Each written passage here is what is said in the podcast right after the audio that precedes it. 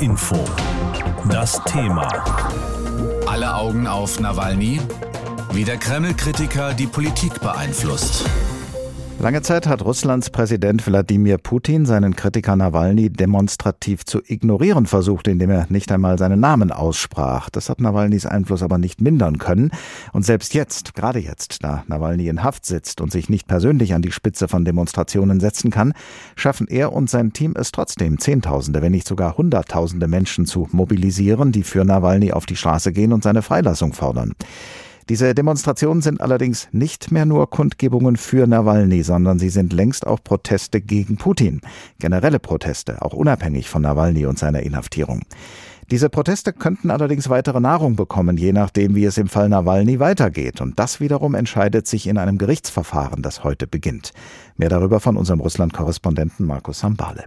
Es ist der Tag der Entscheidung, ob Alexei Nawalny für längere Zeit hinter Gitter kommt, womöglich für dreieinhalb Jahre. Der Fall, den das Moskauer Stadtgericht heute verhandelt, ist kein aktueller. Es geht vielmehr um ein Urteil gegen Nawalny aus dem Jahr 2014. Damals hatte der Kreml-Kritiker in einem umstrittenen Prozess eine Bewährungsstrafe bekommen. Die soll jetzt nachträglich in reale Haft umgewandelt werden, so fordert es die Staatsanwaltschaft. Nawalny selbst beklagte kürzlich, man wolle ihn auf diesem Weg politisch kaltstellen. Ich weiß, dass ich im Recht bin. Ich weiß, dass alle Strafverfahren gegen mich fabriziert sind. Man will mich ins Gefängnis stecken wegen eines Falls, in dem mir der Europäische Gerichtshof für Menschenrechte Recht gegeben hat.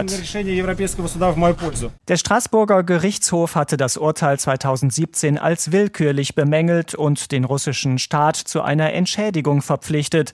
Auch Beobachter sahen in dem damaligen Betrugsprozess Ungereimtheiten. Selbst das angeblich betrogene Unternehmen erklärte, es gebe gar keinen Schaden. Doch trotz der Kritik und des Tadels aus Straßburg blieb das Urteil in Kraft. Die Justiz holte es zuletzt nun wieder hervor, als sie Nawalny beschuldigte, mehrfach gegen Bewährungsauflagen verstoßen zu haben. Nawalny habe sich nicht, wie verlangt, regelmäßig bei den Behörden gemeldet.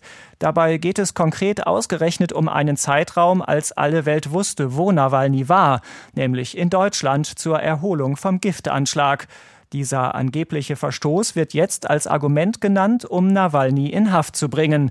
Der Kreml bestreitet jede Einflussnahme. Kreml-Sprecher Peskov begrüßte aber grundsätzlich das Vorgehen der Justiz. Es geht darum, dass ein russischer Bürger ein russisches Gesetz nicht eingehalten hat. Wir wissen, dass der Strafvollzug Einwände hatte und immer noch hat. Es wurden bestimmte Regeln verletzt. Nawalny dagegen glaubt, die Staatsmacht wolle ihn nur ausschalten als Widersacher von Wladimir Putin und als Anführer einer neuen Protestbewegung. Auch der Journalist Alexei Venediktov vom unabhängigen Radiosender Echo Moskwi vermutet, sie wollen Nawalny die Rolle als Motor der Protestbewegung wegnehmen. Ein Symbol bleibt er natürlich, aber er soll nicht weiter der Motor sein. Alexei Nawalny ist eine Persönlichkeit, er ist charismatisch. Mir scheint, dass es darum geht, ihn maximal der Kommunikation zu berauben. Der Journalist meint, Alexei Nawalny werde deshalb vielleicht in ein Gefängnis fern von Moskau gebracht, um den Kontakt besonders schwer zu machen. Die Vertrauten des Kreml-Kritikers lassen sich nicht einschüchtern. Sie haben für heute, den Tag der Gerichtsentscheidung, zu neuen Demonstrationen aufgerufen, um Nawalnys Freilassung zu fordern. An zwei Wochenenden in Folge sind Zehntausende, wenn nicht sogar Hunderttausende für Nawalny auf die Straße gegangen und haben dafür einiges riskiert, ja zum Teil sogar mehr als nur riskiert, denn mindestens 5000 von ihnen sind allein am letzten Sonntag von der Polizei festgenommen worden. Bei Nawalny selbst entscheidet sich heute, ob eine frühere Bewährungsstrafe gegen ihn umgewandelt wird in eine echte Haftstrafe. Wenn es so kommt, dann drohen ihm bis zu drei Jahre Gefängnis und da noch weitere Prozesse gegen ihn anhängig sind, könnten es sogar noch viele Jahre mehr werden. Professor Gwendolyn Sasse ist wissenschaftliche Direktorin des Zentrums für Osteuropa und internationale Studien in Berlin und mit ihr habe ich vor der Sendung gesprochen. Frau Professor Sasse, normalerweise heißt es ja, vor Gericht und auf hoher See ist man in Gottes Hand, aber wie ist das im heutigen Russland? Haben diejenigen recht, die meinen, vor einem russischen Gericht ist ein Mann wie Nawalny nicht in Gottes, sondern in Putins Hand? Nawalny ist auf jeden Fall in Putins Hand und wir können davon ausgehen, dass er eine Haftstrafe erhält. Ähm, allerdings ist inzwischen zu viel Aufmerksamkeit in Russland und auch international auf Nawalny gerichtet, sodass das Thema nicht abklingen kann. Also wir sind uns auch der Verletzung der Menschenrechte und äh, des fehlenden Rechtsstaats in Russland sehr bewusst. Und äh, das ist auch in der russischen Bevölkerung zunehmend äh, verankert. Das heißt, auch dann, wenn Nawalny verurteilt wird, kann sich die russische Regierung mit Präsident Putin an der Spitze nicht zurücklehnen und sagen, dieser Mann wird uns jetzt keinen Ärger mehr machen. Die Massendemonstrationen auf den Straßen haben eine eigenständige Kraft, die sich nicht mehr so einfach abwehren lässt? Ja, man kann auf jeden Fall davon ausgehen, dass die Kreml-Strategie äh, bisher nicht erfolgreich war und auch weiterhin Grenzen haben wird. Der Kreml sieht sich in seinen Handlungsoptionen in Bezug auf Nawalny und auf seine Rückkehr äh, nach Russland wirklich begrenzt. Er kann Nawalny nicht mehr ignorieren, das hat er lange versucht. Putin hat sogar seinen Namen lange Zeit nicht ausgesprochen, wenn er öffentlich über ihn gesprochen hat. Aber auch die Repressionen gegen ihn, die Haftstrafen und jetzt auch die Repressionen gegen seine Anhänger und die, die er gerade mobilisiert, äh, sind riskant. Denn diese Bilder haben, wie wir auch aus Belarus aus den letzten Monaten wissen, selbst eine mobilisierende Kraft. Somit ist die Strategie, die der äh, Kreml gerade fährt, auch für ihn selbst riskant. Die Demonstrationen vor einer Woche und vorgestern waren über das ganze Land verteilt. Das gilt als außergewöhnlich, weil es eine wahrnehmbare Opposition gegen die russische Führung bislang fast ausschließlich in Moskau und anderen Großstädten gegeben hat. Wie wichtig ist es, dass Nawalny und seine Kritik am Kreml nicht nur in Moskau, sondern im ganzen Land unterstützt werden? Es ist sehr wichtig, dass diese äh, Proteste jetzt landesweit ähm, stattgefunden haben. In über 90 Städten äh, wurde demonstriert. Nawalnys äh, Bewegung, die sich ja vor allem auf Korruption als Thema, was sie anprangert, konzentriert, war auch vorher schon lokal verankert, hatte verschiedene Stabsstellen, aber insbesondere in den Großstädten. Und jetzt geht es weit darüber hinaus. Und es sind auch nicht nur die lokalen oder so loyalen Nawalny-Anhänger in diesen Regionen, die wir sehen, sondern es erfolgt gerade eine breitere Politisierung. Im Moment sehen wir noch vor allem jüngere Leute, die sich an den Protesten beteiligen. Aber wir sehen auch, dass es nicht nur um die Unterstützung von Nawalny geht, sondern dass viele jetzt einfach äh, reagieren auf äh, Themen wie Korruption. Das Enthüllungsvideo, was Nawalnys äh, Stab veröffentlicht hatte, hat über 100 Millionen äh, Zuschauer bekommen. Man merkt jetzt, dass die Mobilisierung über Nawalny und die Unterstützung für ihn hinausgeht. Und es geht um den Rechtsstaat, es geht um Menschenrechte und es geht um Korruption. Das Video, von dem Sie sprechen, ist dasjenige über den Palast, der Putin gehöre, wie Nawalny sagt. Und das hat in der Tat eine große Resonanz offenbar gefunden. Nun muss man aber realistischerweise sagen, selbst wenn Tausende, Zehntausende oder gar Hunderttausende Menschen in ganz Russland für Nawalny auf die Straße gehen, ist das immer noch ein verschwindend geringer Teil der russischen Gesamtbevölkerung. Wie stark ist also die Opposition in Russland? Kann sie den Präsidenten in die Enge treiben? Inzwischen gibt es äh, ein, äh, eine Politisierung der Gesellschaft äh, und es gibt eine wachsende Unzufriedenheit und ein äh, Verlust an Vertrauen in staatliche Institutionen und auch in das politische Programm äh, Putins. Aber es gibt noch keine geeinte politische Opposition. Es gibt eine Handvoll von Parteien, die man am besten als Systemopposition bezeichnen kann. Sie kriegen ein paar Stimmen in Wahlen, aber sie können nicht wirklich eine Alternative formulieren. Das heißt, ähm, es ist etwas Neues, was im Entstehen ist, aber momentan ähm, gibt es keine äh, politische Partei oder eine politische Struktur, die wirklich das System äh, stürzen könnte. Es käme also jetzt darauf an, ob diese Mobilisierung ähm, sich äh, mittelfristig, längerfristig halten kann. Im Moment äh, kann sich der Kreml ganz auf eine äh, Strategie der Repressionen zurückziehen. Das ist riskant, aber er wird alle Ressourcen daran setzen. Er hat keine andere Option mehr. Er wird also den gut ausgestatteten Sicherheitssektor darauf ansetzen, diese Repressionen so weit wie möglich durchzusetzen und diese Bewegung noch im Anfang zu ersticken. Aber ob das gelingen wird, ob das längerfristig wirklich gelingen kann, das ist eine offene Frage. Heute sind die Augen zumindest vieler Menschen in und außerhalb von Russland ganz besonders auf Alexei Nawalny, den Regierungskritiker, gerichtet, weil er heute vor Gericht steht. In dem Fall, den das Moskauer Stadtgericht heute verhandelt, geht es um ein Urteil gegen Nawalny aus dem Jahre 2014. Damals hatte er eine umstrittene Bewährungsstrafe bekommen, die jetzt nachträglich in eine reale Haft umgewandelt werden soll. Unter anderem deshalb, weil Nawalny durch seine Behandlung in der Berliner Charité nach dem Giftanschlag auf ihn das Land verlassen hatte und somit gegen die Auflagen verstoßen habe. Der Fall Nawalny schlägt inzwischen international hohe Wellen. Viele Politikerinnen und Politiker fordern seine Freilassung, auch bei uns in Deutschland. Aus Berlin berichtet unser Hauptstadtkorrespondent Andreas Reuter. Als Angela Merkel nach dem Fall Nawalny gefragt wurde, kurz nach dessen neuer Verhaftung, da klang sie fast etwas genervt. Ja, natürlich fordere ich die sofortige Freilassung von Herrn Nawalny. Das tut die ganze Bundesregierung. Wir glauben, dass das sehr dringlich ist. Und damit war sich die Kanzlerin einig mit wichtigen Oppositionspolitikern, etwa den Parteichefs der FDP und der Linken, Christian Lindner und Katja Kipping. Wir appellieren an die russische Führung, Herrn Nawalny freizulassen. Es sagt sehr viel über die Zustände im heutigen Russland aus dass nicht diejenigen, die einen Mordanschlag verübt haben, gerade vors Gericht gebracht werden, sondern das Opfer eines Mordanschlages. Rhetorische Empörung aber reiche nicht, sagt Grünen-Chef Robert Habeck. Als Konsequenz müsse jetzt Nord Stream 2 gestoppt werden, die Putin-Pipeline, wie Habeck sie nennt. So weit aber will Angela Merkel nicht gehen. Meine grundsätzliche Einstellung zu Nord Stream 2 hat sich nicht verändert. Ich sage heute, dass meine Grundeinstellung noch nicht dahingehend verändert hat, dass ich sage, das Projekt soll es nicht geben. Und Manuela Schwesig, die Ministerpräsidentin von Mecklenburg-Vorpommern von der SPD, ist da ganz auf Merkels Seite. Ich stehe total hinter der Kritik der Bundesregierung und teile sie dass Herr Nawalny freigelassen werden muss. Ich sage aber auch, dass diejenigen, die schon immer gegen das Pipeline-Projekt waren, jetzt auch nicht die Situation nutzen dürfen, um das Pipeline-Projekt zu stoppen. Wobei erwähnt werden muss, dass der deutsche Endpunkt der Pipeline in Manuela Schwesigs Bundesland sein soll, in Lubmin an der Ostsee.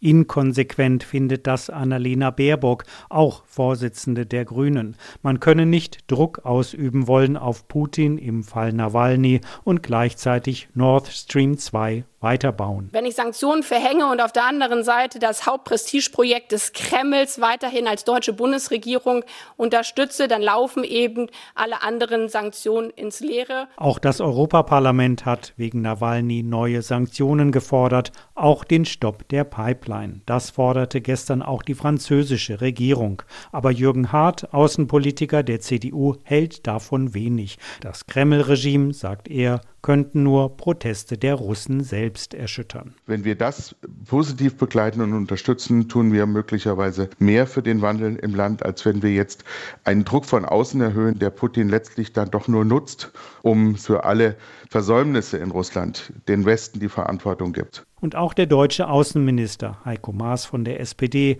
will zusammen mit seinen EU-Kollegen erstmal abwarten. Zum Beispiel die für heute angekündigte Entscheidung, ob Nawalny für Jahre in Haft muss. Es wird sehr viel davon abhängen, wie dieses Gerichtsurteil ausfällt, ob Alexei Nawalny nach 30 Tagen wieder freikommt oder eben nicht.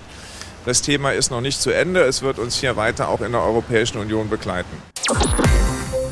Nicht nur in Russland beeinflusst Alexei Nawalny die Politik durch seine scharfe Kritik an Präsident Wladimir Putin. Nein, was er tut und was ihm widerfährt, schlägt Wellen auch auf der internationalen Ebene in der Europäischen Union. Als in Sibirien ein Giftanschlag auf Nawalny verübt wurde, ermöglichte die deutsche Bundesregierung seine Einreise nach Deutschland, sodass er in der Berliner Charité behandelt werden konnte. Und als er nach seiner Genesung nach Russland zurückkehrte und dort festgenommen wurde, unter dem Vorwurf, gegen die Auflagen einer bestehenden Bewährungsstrafe verstoßen zu haben, da wurde von EU-Politikerinnen und Politikern seine Freilassung gefordert. Heute nun beginnt in Moskau ein Gerichtsprozess gegen Nawalny und auch dieses Verfahren wird in der EU-Hauptstadt Brüssel aufmerksam verfolgt werden, berichtet von dort unsere Korrespondentin Astrid Korall. Wenn der EU-Außenbeauftragte Josep Borrell Ende der Woche zu Gesprächen nach Moskau reist, dann will er Außenminister Sergei Lavrov auch eine klare Botschaft der EU zur aktuellen Situation überbringen. Will